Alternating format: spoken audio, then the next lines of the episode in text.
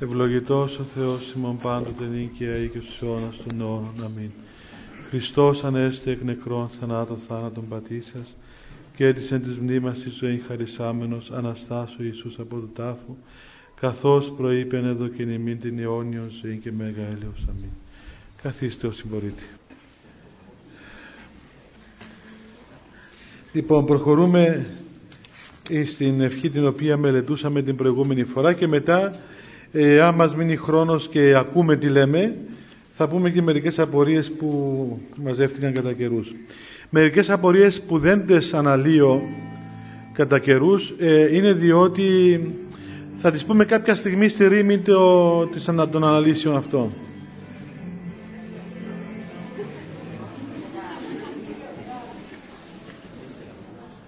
Δεν πειράζει, δεν πειράζει.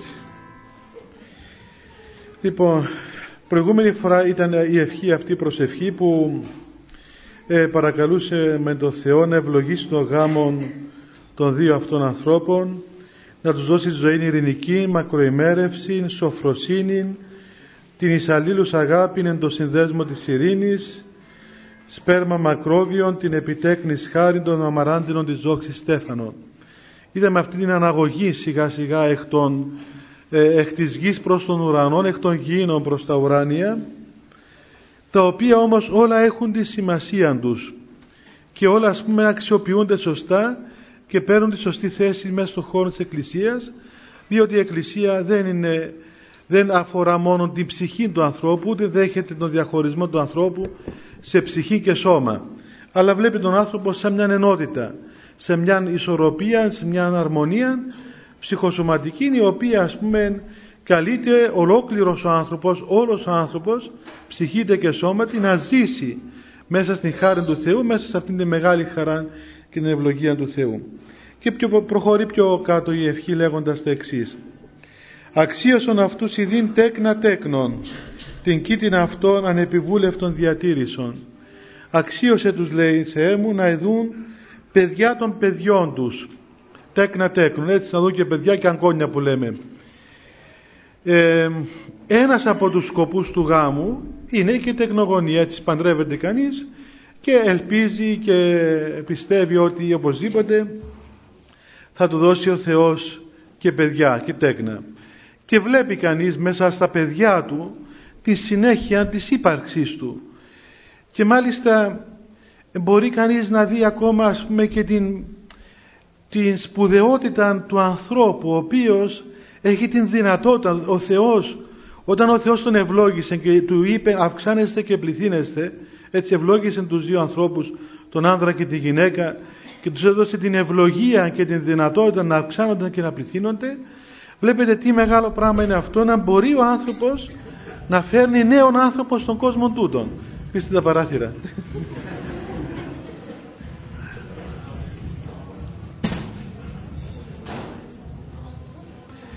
είναι μεγάλη ευλογία να μπορεί να φέρνει άνθρωπος στον κόσμο τούτο και μάλιστα έναν άνθρωπο ο, ο, οποίος ο άνθρωπος δεν είναι απλώς ένα, ένα, ένα ζώο ας πούμε, το οποίο ζει λίγα χρόνια σε αυτόν τον κόσμο αλλά έχει μια ε, δυνατότητα να πούμε αιώνιας διάστασης. Δηλαδή φέρνει έναν άνθρωπο στον κόσμο ο οποίος έρχεται μέσα στον κόσμο αυτόν αλλά ζει αιώνια μέσα στη Βασιλεία του Θεού γίνανε πραγματικά ένα τέκνο του Θεού. Για το πιο σπουδαίο πράγμα στον κόσμο αυτό είναι ο άνθρωπος, σκεφτείτε τι μεγάλη ευλογία εν τούτη, ας πούμε, γιατί μεγάλη, ε, τι, τι μεγάλη ας πούμε, δυνατότητα είναι στον άνθρωπο να φέρει άνθρωπος στον κόσμο αυτόν. Και όταν κανείς καταλάβει τη σημασία του ανθρώπου, τη σημασία του, του ανθρώπου σε αυτόν τον κόσμο, τότε μπορεί να καταλάβει και την σημασία και την αξία του εαυτού του. Μπορεί να καταλάβει τη σημασία και την αξία του γάμου μπορεί να καταλάβει και τη σημασία και την αξία και αυτής της σχέσης μέσα από την οποία προέρχεται ένας άνθρωπος. Έτσι. Μέσα από αυτήν την, την σχέση των δύο ανθρώπων η οποία είναι ας πούμε μία ιερουργία έτσι μία ιερουργία της παρουσίας των ανθρώπων σε αυτόν τον κόσμο. Και πρέπει να ξέρουμε ότι όλοι ανεξαιρέτως όλοι ανεξαιρέτως οι άνθρωποι πλην του Χριστού ο οποίος εγεννήθηκε όχι με αυτόν τον φυσικό τρόπο, οι υπόλοιποι άνθρωποι όλοι σε αυτόν τον κόσμο και οι Θεοτόκος και οι Άγιοι και οι πάντες ήρθαν σε αυτόν τον κόσμο μέσα από αυτήν τη σχέση των δύο αυτών ανθρώπων, των δύο προσώπων. Άρα αυτό το πράγμα είναι πάρα πολύ σοβαρό και πάρα πολύ σημαντικό, πάρα πολύ ιερό και πάρα πολύ έτσι ιδιαίτερα ας πούμε προσωπικό για τον κάθε ένα. Και αυτό παιδιά όπως ξέρετε κι εσείς βέβαια πλέον δεν το λέμε μόνο εμείς οι παπάδες και οι, οι πατέρες της Εκκλησίας το λέει και η επιστήμη ότι ο άνθρωπος αρχίζει να διαμορφώνεται όχι μόνο από τη στιγμή που συλλαμβάνεται μέσα στην κοιλιά της μητέρας του αλλά μπορούμε να πούμε ότι αρχίζει να διαμορφώνεται πριν καν υπάρξει ο άνθρωπος λόγω της κληρονομικότητας, λόγω των δεδομένων που έχουν οι γονείς του και τον φέρουν σε αυτόν τον κόσμο. Έχει μεγάλη σημασία αυτή η υπόθεση και όταν ο, όταν ο άνθρωπος βλέπει τα παιδιά του ε, βλέπει αυτό το, αυτό το όν, ας πούμε το παιδί το οποίο είναι, είναι ας πούμε τρόπον την είναι σάρξ εκ της σαρκός του και οστούν εκ των οστέων του. Είναι ένα, όχι ένα κομμάτι του εαυτού του απλώς, είναι ο εαυτός το ίδιος. Έτσι, είναι που υπερβαίνει ο γονιός, υπερβαίνει τον εαυτό του μπροστά στο παιδί του. Θυσιάζεται ο γονιός για να ζήσει το παιδί του. Δουλεύει, σκοτώνεται, αγωνίζεται, προσφέρει τα πάντα ας πούμε για εκείνο το παιδί του. Εδώ έχετε το γεγονός της υπέρβασης αυτού του ανθρώπου ο οποίος πραγματικά γίνεται θυσία για το παιδάκι του, γίνεται θυσία για τα παιδιά του αφού προηγουμένως βέβαια μάθει να θυσιάσει τον εαυτό του, την ιδιοτέλεια του, ε, την, όλη αυτή την, ε, την, την ατομικότητα του όταν κοινωνήσει με τον άλλον άνθρωπο. Γι' αυτόν ο Θεός, βλέπετε, δεν επέτρεψε να γεννά κανείς μόνος του τον άνθρωπο. Για να γεννήσεις άλλον άνθρωπο, να φέρεις άλλον άνθρωπο στον κόσμο, χρειάζεται δύο άνθρωποι. Δεν μπορεί ένας. Χρειάζεται ο άνδρας και η γυναίκα. Δεν μπορείς να φέρεις έναν άνθρωπο στον κόσμο μόνος σου, ας πούμε έτσι. Είπαμε και άλλη φορά τώρα μπορεί να αναφέρουν μέσα στους σωλήνες. Θα δούμε τι θα γίνουν αυτά τα υδραυλικά όντα. λοιπόν, βλέπει κανείς τέκνα τέκνος, θεωρείται μια ευλογία, αλλά ακόμα και αν κανείς μέσα στο γάμο δεν έχει παιδιά, δεν, για τον Α ή τον Β λόγο δεν γέννησε παιδιά, δεν ήρθαν τα παιδιά στον γάμο μέσα. Δεν σημαίνει ότι ο γάμος αυτός είναι, ξέρω εγώ, μειωμένος ή αποτυχημένος. Γιατί ο σκοπός του γάμου είναι ακόμα και η υπέρβαση αυτών των πραγμάτων. Ο πρώτος σκοπός του γάμου δεν είναι ούτε τα τέκνα, ούτε ας πούμε οι, οι ερωτικές σχέσεις ας το πούμε μεταξύ των δύο ανθρώπων. Ο σκοπός του γάμου είναι η σχέση του ανθρώπου με τον Θεό. Εάν αυτό επιτύχει και ο άνθρωπος βρει τη σχέση του με τον Θεό μέσα από την υπέρβαση του ατομισμού του εις τον γάμο, τότε μπορεί πράγματι να δει τα τέκνα τέκνων όχι μόνο τα βιολογικά, αλλά ακόμα ας πούμε όλον τον κόσμο να αγκαλιάσει όλον τον κόσμο να βγει από την στενή οικογένεια, την σαρκική οικογένεια, την βιολογική οικογένεια και να μπει στην πιο μεγάλη οικογένεια του Αδάμ του Θεού όπως λένε και ο κύριος Παΐσιος δηλαδή να αισθανθεί ότι όλος ο κόσμος και όλη η οικουμένη και όλη η εκκλησία και όλοι οι άνθρωποι είναι τέκνα Θεού και αδελφοί του κατά χάρη. Αλλά όπως, όπως και να έχει το πράγμα δεν πάβει να είναι μία ευχή της Εκκλησίας να ευλογήσει ο Θεός αυτούς τους δύο ανθρώπους, των ανδρόγυνων αυτών, να δουν τέκνα τέκνων και να διατηρήσουν την κήτην αυτών ανεπιβούλευτων. Βλέπετε, να διαφυλάξουν λέει η Εκκλησία, παρακαλεί τον Θεό να διαφυλάξουν, να του διαφυλάξει ο Θεός, να διατηρήσει την κλίνη αυτών, την κήτην αυτών, το κρεβάτι τους, ανεπιβούλευτον δηλαδή αυτήν την σχέση την σχέση την ε, όπως τη λέμε τώρα όπως λέγεται τώρα σε σύγχρονη ας πούμε, εποχή ολοκληρωμένη σχέση. Την ψυχοσωματική ένωση αυτών των ανθρώπων να, να τη διαφυλάξει ο Θεός ανεπιβούλευτον να μην πει ας πούμε άλλο πρόσωπο μέσα στη μέση. Γιατί αυτό λέγεται μοιχεία. Και Πού έγκυται το γεγονός της αμαρτίας, γιατί είναι αμαρτία; Διότι δεν είναι ένα γεγονός που επιτελείται μόνο σε ένα σωματικό επίπεδο, αλλά σπάζει ας πούμε αυτή η ενότητα του ανδρογίνου, σπάζει αυτή η ενότητα και είναι γεγονός ότι είναι μια επιβουλή, μια, μια δολιοφθορά, μια φθορά της σχέσης, ένα μικρόβιο το οποίο εισέρχεται μέσα σε αυτό το, το, το ένα σώμα το ανδρός και της γυναικός είναι, είναι μια, ένα παράσιτο το οποίο δυστυχώς πολλές φορές επιφέρει ακόμα και τον, την διάλυση αυτών των, των ανθρώπων. Είναι δύσκολο πράγμα μέσα στο γάμο να συμβεί ένα γεγονός τέτοιο. Είναι πράγματι δύσκολο και είναι και η μόνη περίπτωση κατά την οποία ο Χριστός επιτρέπει το διαζύγιο. Παρεχτός λόγου μοιχείας λέει το Ευαγγέλιο και αυτό βέβαια πάλι για την αδυναμία μας και είναι γεγονός ότι το παρατηρεί κανείς, το ακούμε συχνά ε, ότι όταν συμβεί κάτι τέτοιο μέσα στην οικογένεια τότε πολύ δύσκολα ο άνθρωπος υπερβαίνει τον εαυτό του για να το αποδεχθεί. Ευχής έργων είναι να μην συμβαίνουν τέτοια πράγματα αλλά ξέρετε παιδιά για να μην συμβεί αυτό το πράγμα χρειάζεται πολύ πολύ προεργασία. Και αν παρελπίδαν κάποτε συμβεί οτιδήποτε μέσα στο γάμο δεν χρειάζεται κανείς να πανικοβάλλεται και να τον πιάνει ξέρω το αμόκ και να τρέχει και να μην ξέρει τι να κάνει ούτε να δέρνει κανέναν ας πούμε ούτε να πάει να παίρνει φάρμακα να πεθάνει αλλά πρέπει κανείς να καθίσει να δει για ποιο λόγο έγινε αυτό το πράγμα. Όπως έτσι όταν πετάνε αεροπλάνο και πέσει ψάχνουν να βρουν το μαύρο κουτί για να δουν τι, ποια ήταν η αιτία που έπεσε αυτό το αεροσκάφος. Ε, όταν ταξιδεύει ένα πλοίο και βάζει νερά ψάχνουν να βρουν ας πούμε την αιτία να μπαλώσουν ξέρω εγώ εκεί την τρύπα να, να μην βουλιάξει ολόκληρο το πλοίο και βουλιάξουν και πνιγούν όλοι οι άνθρωποι που είναι μέσα. Πολύ μάλλον αυτό πρέπει να συμβαίνει στην οικογένεια. Εάν συμβεί οποιοδήποτε τραύμα μέσα στην οικογένεια, δεν είναι λύσεις ή διάλυσης. Έτσι, η διάλυση σημαίνει διάλυση, τα διαλύει όλα. Ε, ο σωστός καραβοκύρης στη φουρτούνα φαίνεται, εκεί θα φανείς. Τώρα που έχει φουρτούνα και το σκάφος της οικογένειας σου περνά αυτήν τη φουρτούνα, εκεί θα φανείς τι καραβοκύρης είσαι. Και μια, ένα τραύμα τέτοιο μέσα στην οικογένεια δεν πρέπει να αντιμετωπίζεται μονομερός. Ένα τραύμα τέτοιο άπτεται και των δύο ανθρώπων.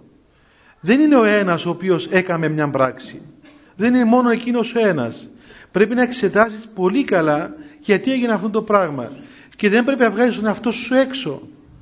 Συνήθως, συνήθως η ευθύνη βαραίνει και τους δύο και να μην πω καμιά φορά βαρύνει πιο πολύ αυτό που δεν έκαμε αυτή την αμαρτία, αυτή την, πτώση. Γιατί, διότι ε, όπως και στους, στον κοσμικό νόμο ας πούμε, ο ηθικός αυτούργος καμιά φορά είναι πιο ένοχος από τον πραγματικά αυτούργο της πράξεως, τον ένοχο, έτσι μπορεί να συμβεί και μέσα στην οικογένεια. Μπορεί ναι, ξέρω εγώ, ο ένας εκ των δύο να παρέπεσε, αλλά μήπως ο άλλος ήταν η αιτία; Μήπως το άλλο μέλος της συζυγίας με την αδιαφορία, με την κακή ας πούμε, διαγωγή, με την κακή συμπεριφορά, με την άγνοια. Μπορεί να μην έχει καθόλου κακή συμπεριφορά, αλλά με την άγνοια. Με την αδιαφορία να μάθει πώς πρέπει να μιλά στον άλλον άνθρωπο. Εδημιούργησε αυτές όλες τις προποθέσει ώστε ο άνθρωπος αυτός να βρεθεί εκτεθειμένος και κάποια στιγμή να πέσει κάτω ε, πάντως ε, από την πείρα μου σας λέω παιδιά ότι είναι γεγονός ότι στην Κύπρο και φαίνεται και σε άλλες χώρες αλλά μιλάμε τώρα για την πατρίδα μας ε, έχουμε τέτοια κρούσματα συχνά πάρα πολύ συχνά. Εντάξει πολλά συμβαίνουν διότι είμαστε ξέρω εγώ απρόσεκτοι. Πολλά συμβαίνουν διότι ο άνθρωπος είτε ο άνδρας είτε η γυναίκα έχουν τάσεις φιλίδωνες έτσι. Τους αρέσει η φιλιδονία και τα κάνουν αυτά τα πράγματα για φιλίδωνους λόγους. Όμως και για ένα μεγάλο λόγο και ένα μεγάλο ποσοστό δεν συμβαίνει ούτε για τον ένα λόγο ούτε για τον άλλο. Απλώς ε, δεν διατηρείται η σωστή σχέση μέσα στη συζυγία και σιγά σιγά μαραίνεται αυτή η σχέση.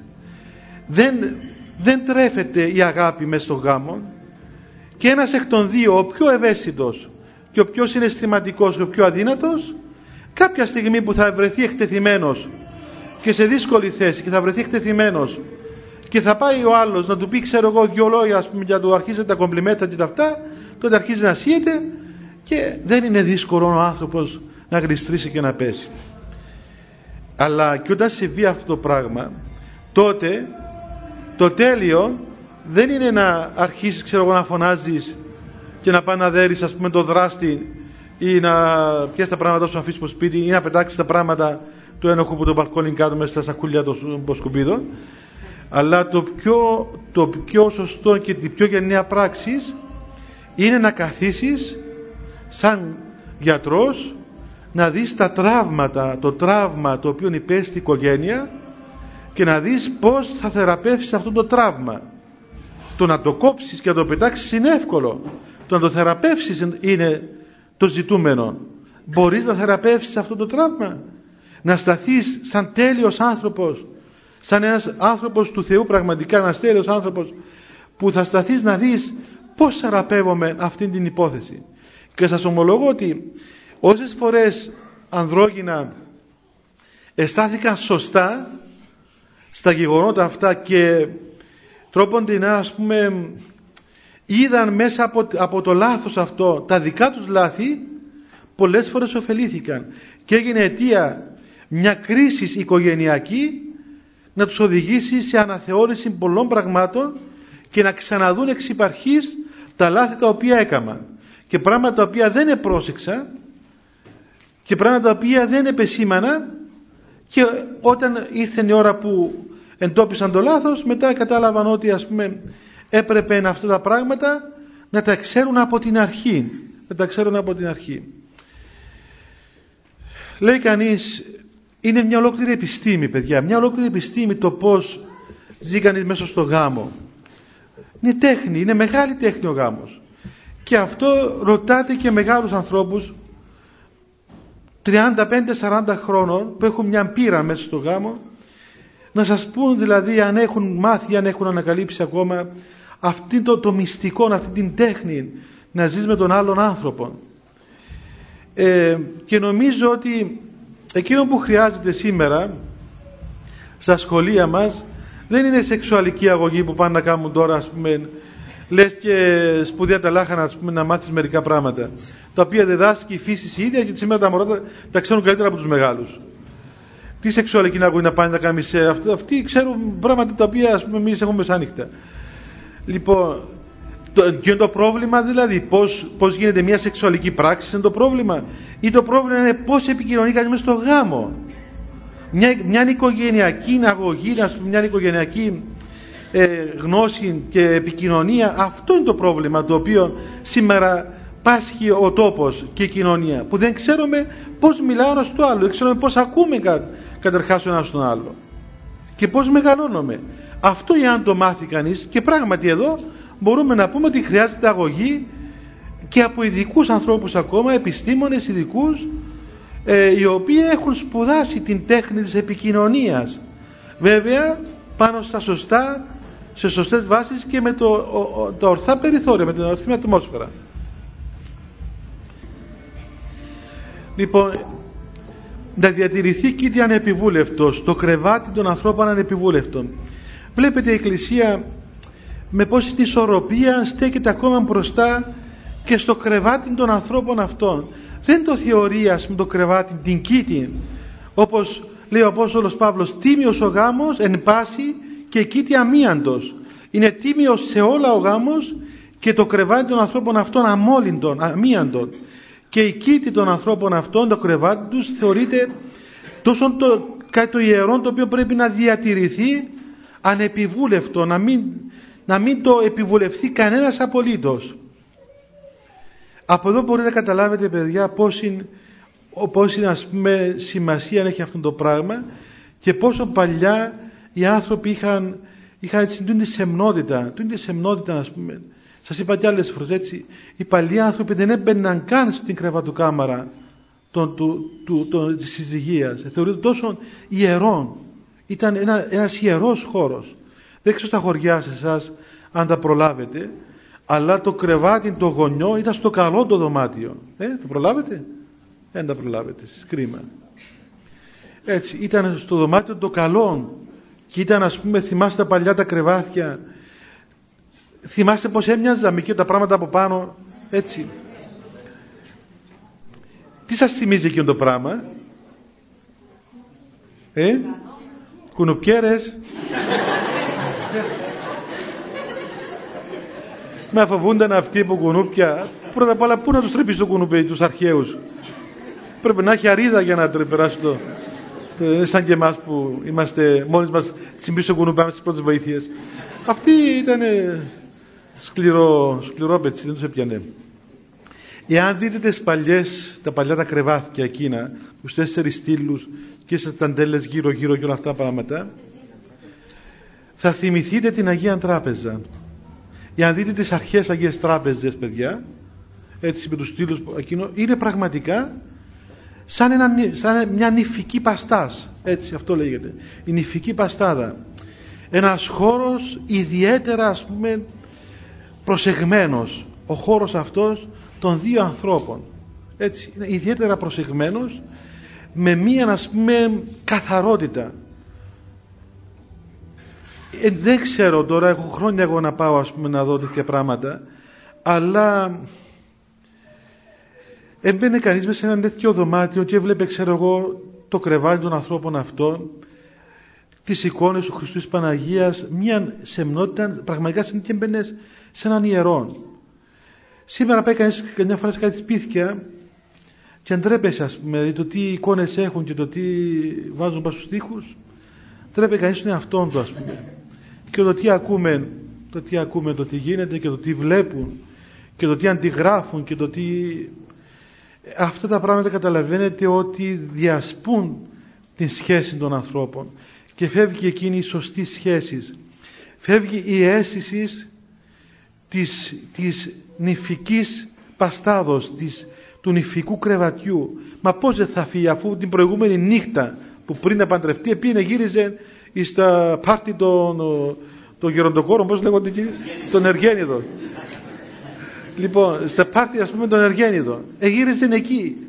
Ε, φαντάσου τώρα την επόμενη νύχτα δηλαδή θα είναι πλέον όσιος. Θα, είναι, θα αγιάσει από την επόμενη μέρα και μετά.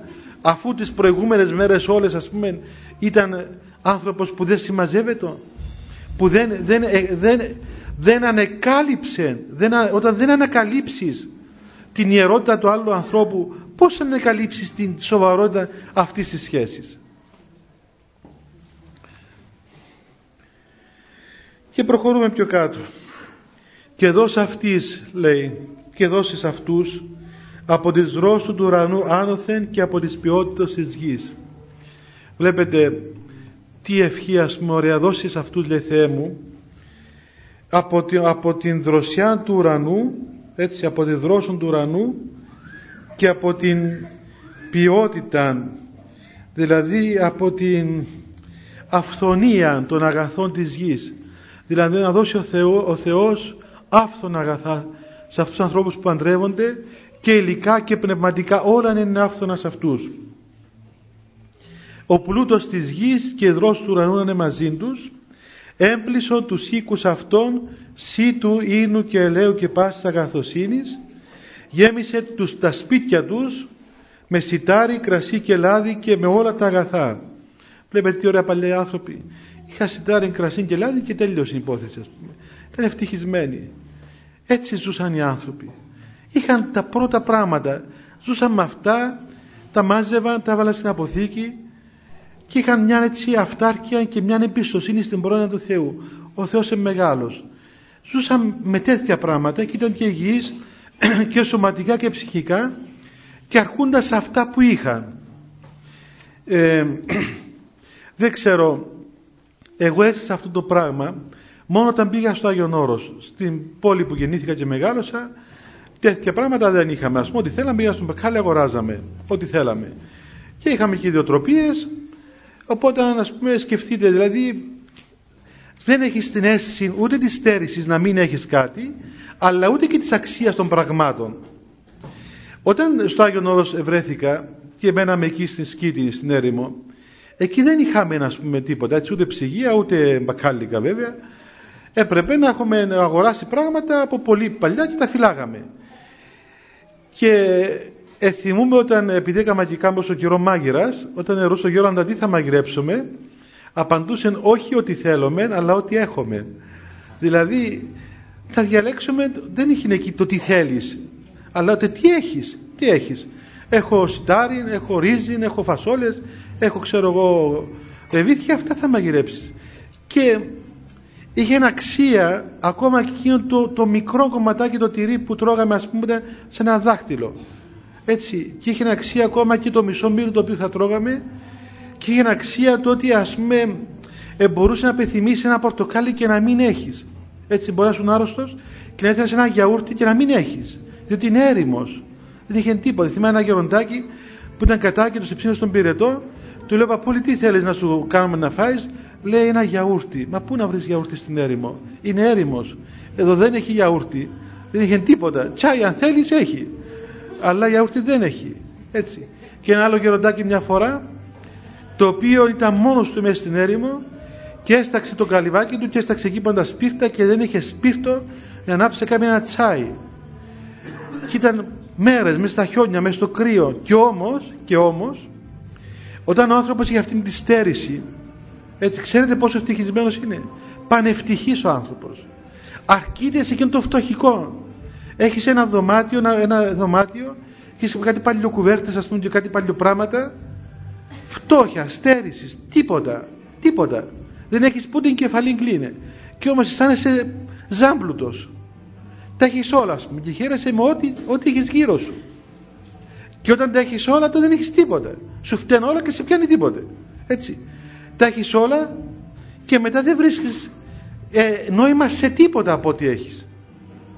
Γιατί, διότι υπήρχε ένας κορεσμός και εκορέστηκε ο άνθρωπος και δεν, ε, δεν αναπαύεται σε απολύτως τίποτα. Απολύτως τίποτα. Εθιμώ που ήρθε ένα γεροντάκι να εξομολογηθεί μια φορά στο Αγιονόρος, ήρθε ένα γεροντάκι να μου εξομολογηθεί ότι πια κακάο. Λέει, πια κακάο, λέει, επιτρέπεται να κοινωνήσω αύριο. Λέω, κανένα μου, τι είναι το κακάο, λέει, δεν είναι πολυτέλεια. Α πούμε το κακάο τώρα που πίναμε εμείς δεν μπορεί να πετάσαμε το. Πού ήβρε ένα κουτί, α πούμε, εκεί στη σκήνα γεροντάκο και μου το κακάο και νόμιζε ότι ήταν πολυτέλεια και δεν μπορούσε να κοινωνήσει την επόμενη μέρα. Πού να δεις σήμερα το τι καταβροχθίζουν τούτοι μικροί, έτσι. Σπήρα στην, ε, στην Πάτμο που πήγαμε ακρίδες, πα, πα, πα, ακρίδες, ακρίδες και μέλι άγριων. Ήταν, μα ε, σταματούσαν το, το φραπέ και πίναν κοκακόλα. Στέλνουν κοκακόλα, έπινα ξέρω τρώγα σάντουιτς, στέλνουν τρώγα σαν τρώγα σοκολάτες. Μα τι να σας πω δηλαδή. Απίστευτο πράγμα, απίστευτο. Καθόμουν εκεί στη καφετέρια που είχε το πλοίο και έβλεπα και θαύμαζα και τα μωρά. Θαύμασα.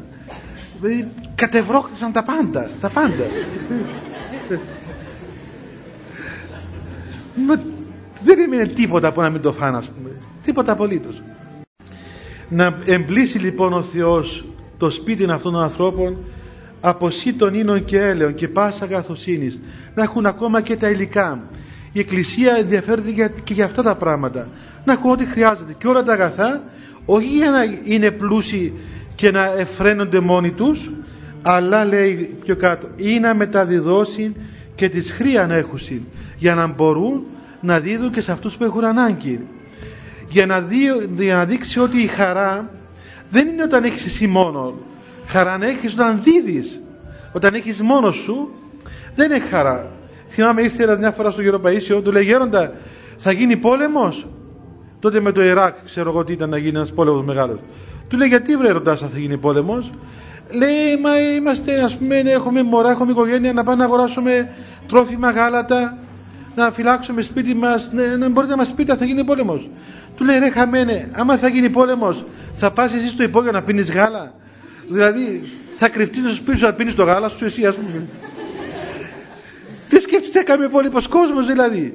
Εσύ να αγοράσεις το γάλα σου και τα σουβλάκια σου και άλλε πάνε να χαθούν. Δηλαδή τούτη έννοια σου ας πούμε να πάνε να αγοράσεις το γάλα σου. Σκέφτεται ας πούμε τι, τι, πώς βλέπει ο ένας το ένα πράγμα η έννοια το αγοράσει το γάλα του και άλλος ας πούμε σκέφτεται για, για το καλό του κόσμου όλου. Ε, έτσι είναι αυτή, αυτά τα πράγματα. Δηλαδή με, με τα ευρίσκεις την χαρά όταν μεταδίδεις εις τον άλλον άνθρωπο.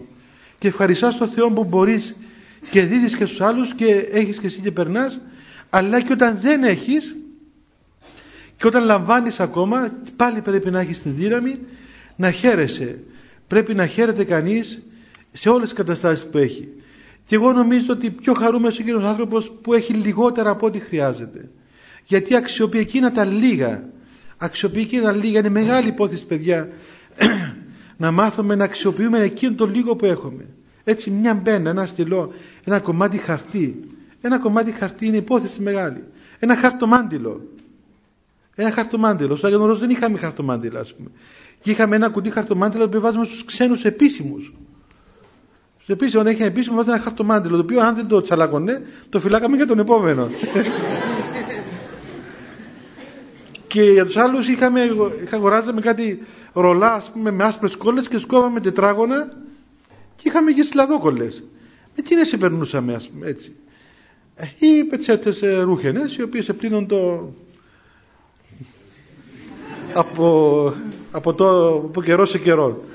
Λοιπόν, να μην σας πω πότε για να μην... και γιατί, διότι και εκεί ήταν και το, το νερό πρόβλημα. Έπρεπε να σκεφτείς το νερό που πλέεις στα χέρια σου, πρέπει να το φυλάξεις και να το ρίξεις μετά στα, στα δέντρα. Γιατί δεν είχες νερό και να πάει να είσαι στη βρύση και να πηγαίνει το νερό κάτω. Πρέπει να το φυλάξεις και εκείνο το λίγο ακόμα.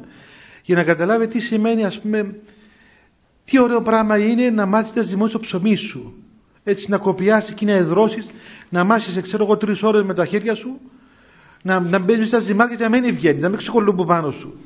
Και να δεις τι σημαίνει να ζυμώσεις, ώστε μετά και το τελευταίο κομμάτι του ψωμιού θα το εκτιμήσεις, θα το πετάξεις.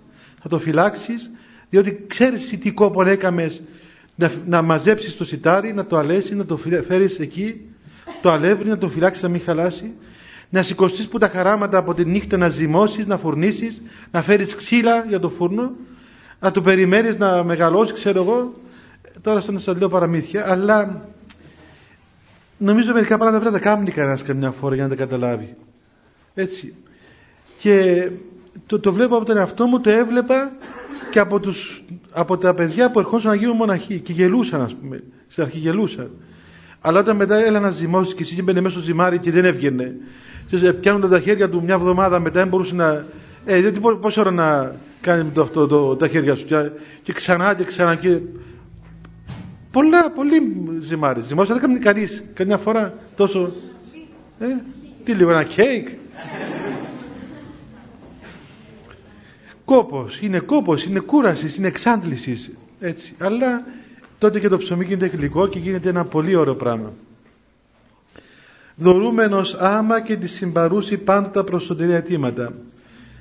Ε, δίνοντας λέει ευχή συγχρόνως και σε όλους αυτούς που είναι παρόντες όλα τα προσωτηρία αιτήματα, όλα αυτά τα πράγματα και το κρασί και το σιτάρι και το ψωμί και το λάδι και τα πεντέκνα τέκνων και τα πάντα όλα ανάγονται μέσα στην αιώνια σχέση του ανθρώπου με τον Θεό.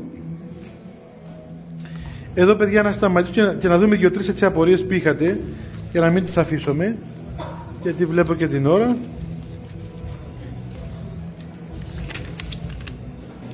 λέει εδώ μια ερώτηση που είναι βασική. Θεωρείται εμπόδιο για τη συχνήθεια κοινωνία η αποφυγή τεκνογωνίας μέσα στο γάμο; Ε, είναι ένα πολύ λεπτό και πολυσυζητούμενο θέμα αυτό. Ε, το θέμα της τεκνογωνίας κατά πόσο επιτρέπεται η αποφυγή της τεκνογωνίας ή δεν επιτρέπεται. Νομίζω ότι δεν μπορούμε να απαντούμε έτσι μονολεκτικά ναι ή όχι. Υπάρχει, υπάρχουν περιπτώσεις στις οποίες ναι επιβάλλεται κάποιος άνθρωπος να μην κάνει άλλο παιδί είτε για σοβαρούς λόγους υγείας είτε για, για άλλους σοβαρούς λόγους που μπορεί να υπάρχουν και στις οποίες είναι καλό να γνωρίζει ο πνευματικός. Ε, όπως υπάρχουν και περιπτώσεις που δεν δικαιολογείται η αποφυγή της τεχνογωνίας και γίνεται μόνο και μόνο για τελείως ιδιωτελή κίνητρα ας πούμε. Διότι δεν θέλει ξέρω εγώ να, να κουραστεί ή οτιδήποτε άλλο. Έτσι καλό είναι σε αυτήν την περίπτωση να ξέρουμε ότι ο σκοπός του γάμου δεν είναι η τεκνογωνία βέβαια Έτσι. Δεν είναι η τεκνογωνία ο πρωταρχικός σκοπός του γάμου, είναι δευτερεύον σκοπός του γάμου η τεκνογωνία, πλην όμως είναι ένας από τους σκοπούς του γάμου, είναι ένα άθλημα, ένα πνευματικό άθλημα μέσα στο γάμο και όταν ο άνθρωπος αποφεύγει την τεκνογωνία χωρίς λόγο τότε πρέπει να κουβεντιάζει αυτό το θέμα με τον πνευματικό του για να διαβλέπει το πνευματικό και ανάλογα να το συμβουλεύσει τι πρέπει να κάνει. Δεν, δεν υπάρχει μόνο λεκτική και απάντηση στο θέμα αυτό.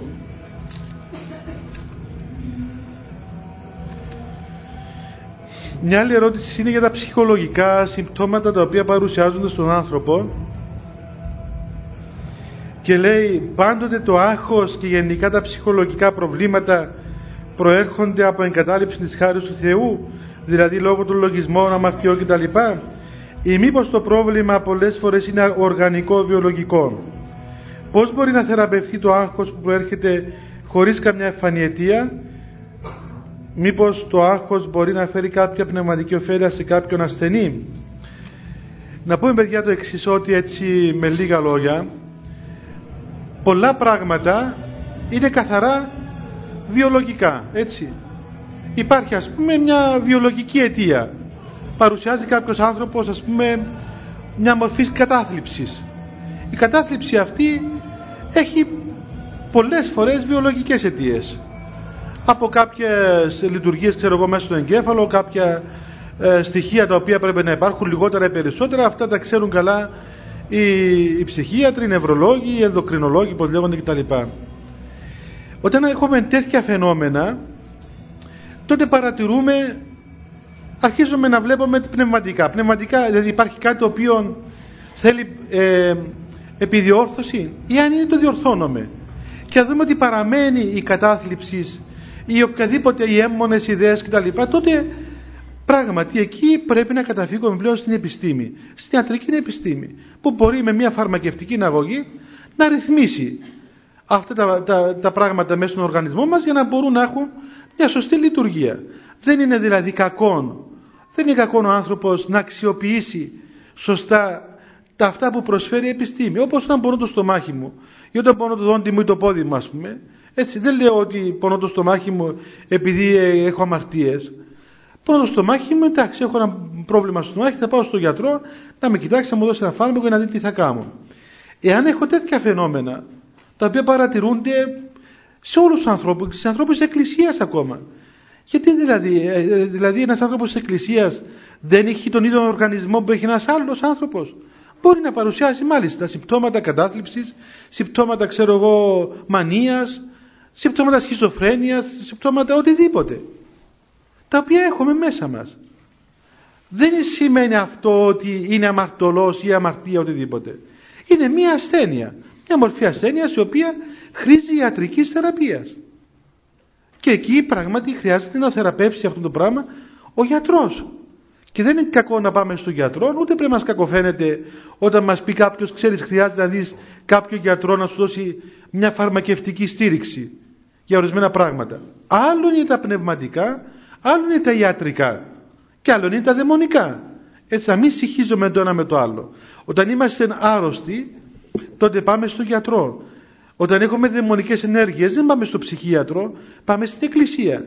Και πάλι ο πνευματικός θεραπεύει τον άνθρωπο και τον, τον θέτει μπροστά στον Θεό σωστά και όμορφα. Αλλά εάν έχει προβλήματα τα οποία είναι καθαρά ιατρικής μορφής, τότε οπωσδήποτε πρέπει να καταφύγουμε σε έναν γιατρό ο οποίος θα διαγνώσει με την ιατρική επιστήμη την οποία κατέχει τι πρέπει να γίνει. Πολλές φορές βέβαια είναι γεγονός ότι ε, ο ίδιος ο άνθρωπος σε μερικές περιπτώσεις, όχι σε όλες, μπορεί να θεραπεύσει και ακόμα τον εαυτό του. Δηλαδή μπορεί να βοηθήσει τον εαυτό το ίδιος να συνεργαστεί ε, με μια σωστή αγωγή, ψυχικής στήριξης δηλαδή, να αποβάλει πολλά πράγματα που έχει μέσα του. Με μια σωστή ψυχική στήριξη να αποβάλει πολλά πράγματα. Αλλά είναι φορές όμως που δεν μπορεί. Δεν μπορεί να αδύνατον. Έτσι, παραδείγματος χάρη κάποιος έχει, ξέρω εγώ, ε, κλειστοφοβία. Εντάξει, μπορεί να πεις του εαυτούς σου ότι μη φοβάσαι τίποτε, ξέρω εγώ, αλλά άμα κλείσει το αστασέρ μέσα, σε πιάνει το πανικός. δεν μπορείς να επιβληθείς εκείνη την ώρα. Είναι, είναι ένα άλλο αίσθημα. Ή το άλλος έχει φοβία στο σκοτάδι. Το οποίο δεν είναι μόνο ένα πνευματικό φαινόμενο, εντάξει, να πολεμήσει πνευματικά. Αλλά διότι υπερβαίνει τις δυνάμεις του, τότε δεν μπορεί να, να ζητήσει τη βοήθεια και της ιατρικής επιστήμης. Γιατί και η επιστήμη είναι ένα επίτευγμα του ανθρώπου, το οποίο σε τελευταία ανάλυση είναι μια ευλογία του Θεού. Δεν είναι κακό πράγμα. Δεν είμαστε κατά της επιστήμης που χρησιμοποιούμε τον ηλεκτρισμό, ξέρω, το μικρόφωνο, το οτιδήποτε άλλο. Ένα επιστημονικό επίτευγμα το οποίο το χρησιμοποιεί ο άνθρωπος για το καλό. Το ίδιο συμβαίνει και στην ιατρική επιστήμη.